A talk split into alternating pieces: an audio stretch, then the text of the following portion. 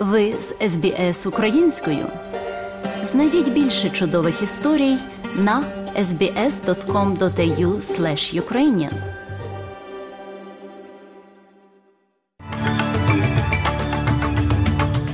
Доброго дня, шановні радіослухачі. З вами в студії Оксана Головко Мазур. Сьогодні у міжнародному огляді новин Радіо СБС Ентоні Албанезі та Домінік Парроте виступають із Лісмора про надзвичайну ситуацію пов'язану з повенями. Шестеро людей отримали ножові поранення в супермаркеті в Італії. У спорті Криштіано Роналдо повертається в стартовому складі Манчестер Юнайтед. Про це та інше слухайте далі.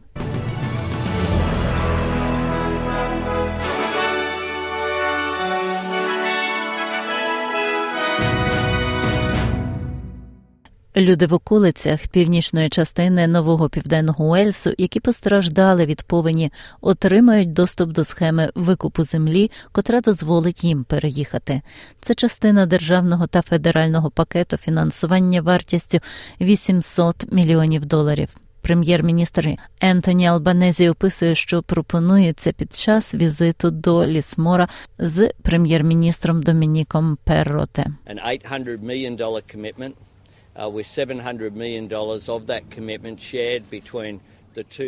Зобов'язання в розмірі 800 мільйонів доларів, з яких 700 мільйонів розподіляється між двома рівнями уряду на основі принципу 50 на 50. 520 мільйонів доларів будуть доступні для викупу до 100 тисяч доларів на придбання деяких будинків у районах північних річок, також до 50 тисяч доларів на модернізацію.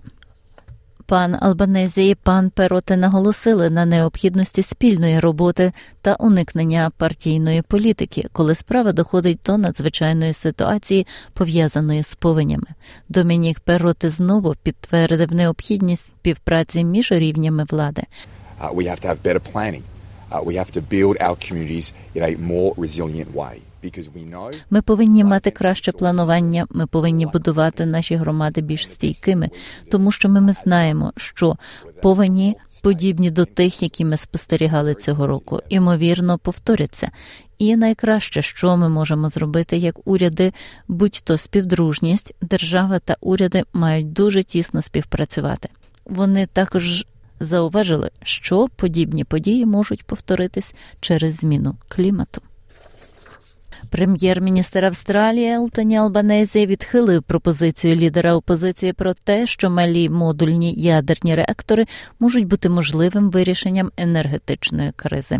Пітер Датон сказав ABC, що йому не слід забороняти вести розмову. Now, if you don't like coal and you don't like gas, hydro is probably a decade away. Якщо вам не подобається вугілля, вам не подобається газ до гідроенергетики, ймовірно, ще через десятиліття. У нашій країні у вас дуже мало варіантів. Я маю на увазі, що гідроелектростанція є дуже важливою частиною суміші, але обережне застосування в деяких частинах країни. Я сподіваюся, що ми знаходимося на порозі певної технології, яка може забезпечити нам потрібну міцність. Але якщо у вас її немає, ціни продовжуватимуть зростати, і все, що я кажу, це те, що ми, як нація, повинні обговорювати нову технологію з нульовими викидами, невеликі модульні реактори. Коли його запитали про коментарі під час прес-конференції, прем'єр-міністр Ентоні Албанезі відповів так. Oh, I'm happy to have a debate about nuclear energy.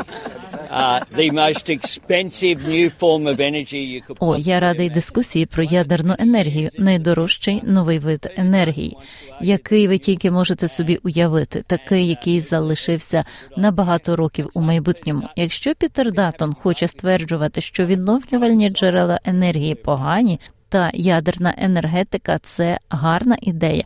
Я б сказав Пітеру Датану радий обговорити з ним запропоноване місце для будівництва атомної електростанції. Один чоловік загинув і ще один отримав серйозні поранення в результаті інциденту в будинку на півночі сході Вікторії. Поліція відреагувала на повідомлення про стрілянину в сільській місцевості в Бічворті за 40 кілометрів на південь від кордону з новим південним Уельсом незадовго до 9 вечора. Біля будинку знайшли тіло чоловіка, постраждалого, якому ймовірно було близько 60, знайшли в сараї позаду помешкання помешкання та доправили до лікарні для надання допомоги. Точні обставини поки невідомі, розслідування ведеться.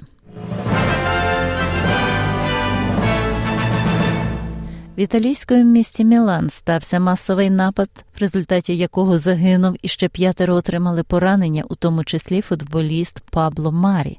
46-річний чоловік взяв з поліції супермаркету ніж і почав безладно нападати на людей, створюючи паніку. Далі він завдав ножових поранень шістьом людям, один з яких був працівник супермаркету, котрий помер під час транспортування до лікарні. Хоча мотиви невідомі, італійська влада заявила, що немає ознак тероризму, і зазначила, що нападник має проблеми з психічним здоров'ям. Серед поранених Пабло Марі, який грає у футбол, клуб Монца. Пабло Марі з дружиною гуляли по супермаркету з дитиною у візку, коли футболіст отримав ножове поранення в спину.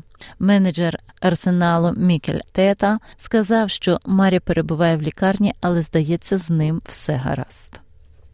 Останньому звіті ООН про зміну клімату зазначено, що немає надійного шляху для досягнення міжнародних цілей. Кліматична агенція організації заявила, що навіть якщо поточні плани щодо скорочення викидів 2030 року будуть дотримані, все одно означатиме підвищення глобального нагрівання приблизно на 2,5 градусів за Цельсієм. Поточна ціль 1,5 градусів за Цельсієм. Генеральний секретар секретар Організації Об'єднаних Націй Антоніо Гутереш каже, що зараз необхідний терміновий план дій. We are headed for a global catastrophe. Ми прямуємо до глобальної катастрофи. Розрив у викидах є побічним продуктом розриву зобов'язань прогалин в обіцянках і прогалинах в діях. І цю прогалину потрібно заповнити, починаючи від КОП 24 у Єгипті. Близько 30 тисяч делегатів зареєстровані для участі у кліматичній конференції КОП 27 яка стартує 6 листопада. Відтепер одностатеві шлюби дозволені в усій Мексиці після того, як таке рішення було прийнято у штаті Тамауліпас. У цивільному кодексі штату були внесені зміни після того, як однопалатний конгрес штату проголосував за. Протестувальники з обох сторін голосно вигукували свої погляди перед будівлею законодавчого органу, змусивши його членів перейти до відокремленої кімнати, щоб завершити дебати та голосувати. У 2015 році Верховний суд Мексики оголосив незаконним для штатів заборону одностатевих шлюбів, але деяким штатам знадобилося кілька років, щоб виконати це рішення. Голова Верховного суду привітав таке голосування. Міністр з питань трудових відносин Тоні Берк запропонував нові закони для робочих місць, представивши свій новий законопроект до парламенту вчора.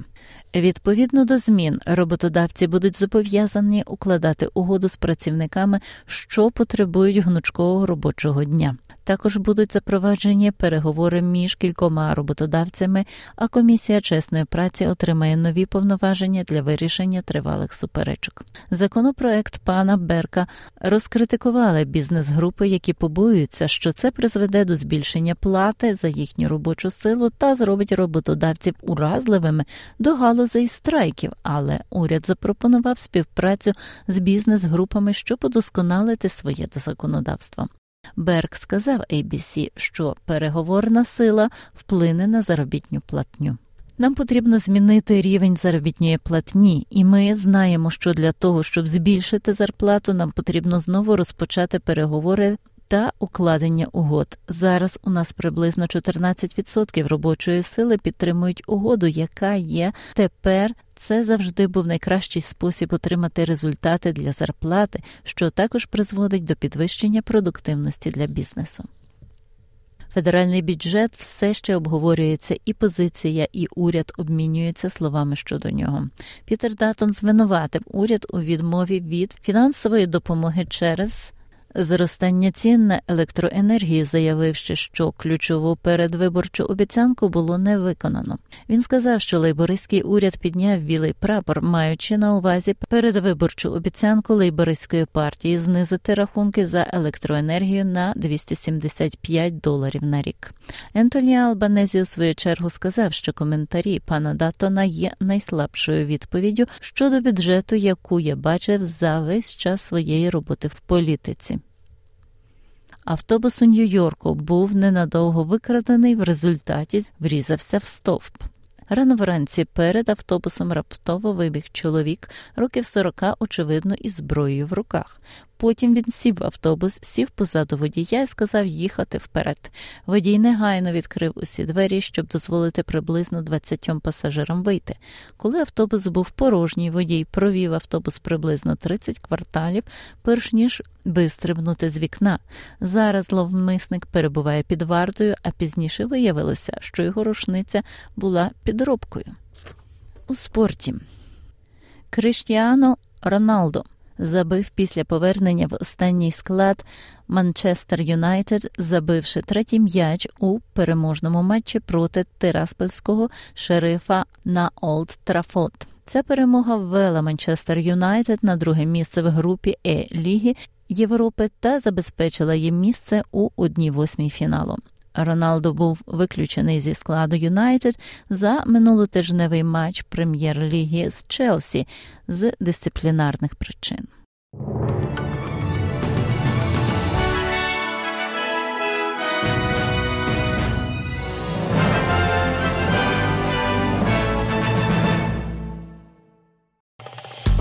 Подобається поділитися, прокоментуйте. Слідкуйте за SBS українською на Фейсбук.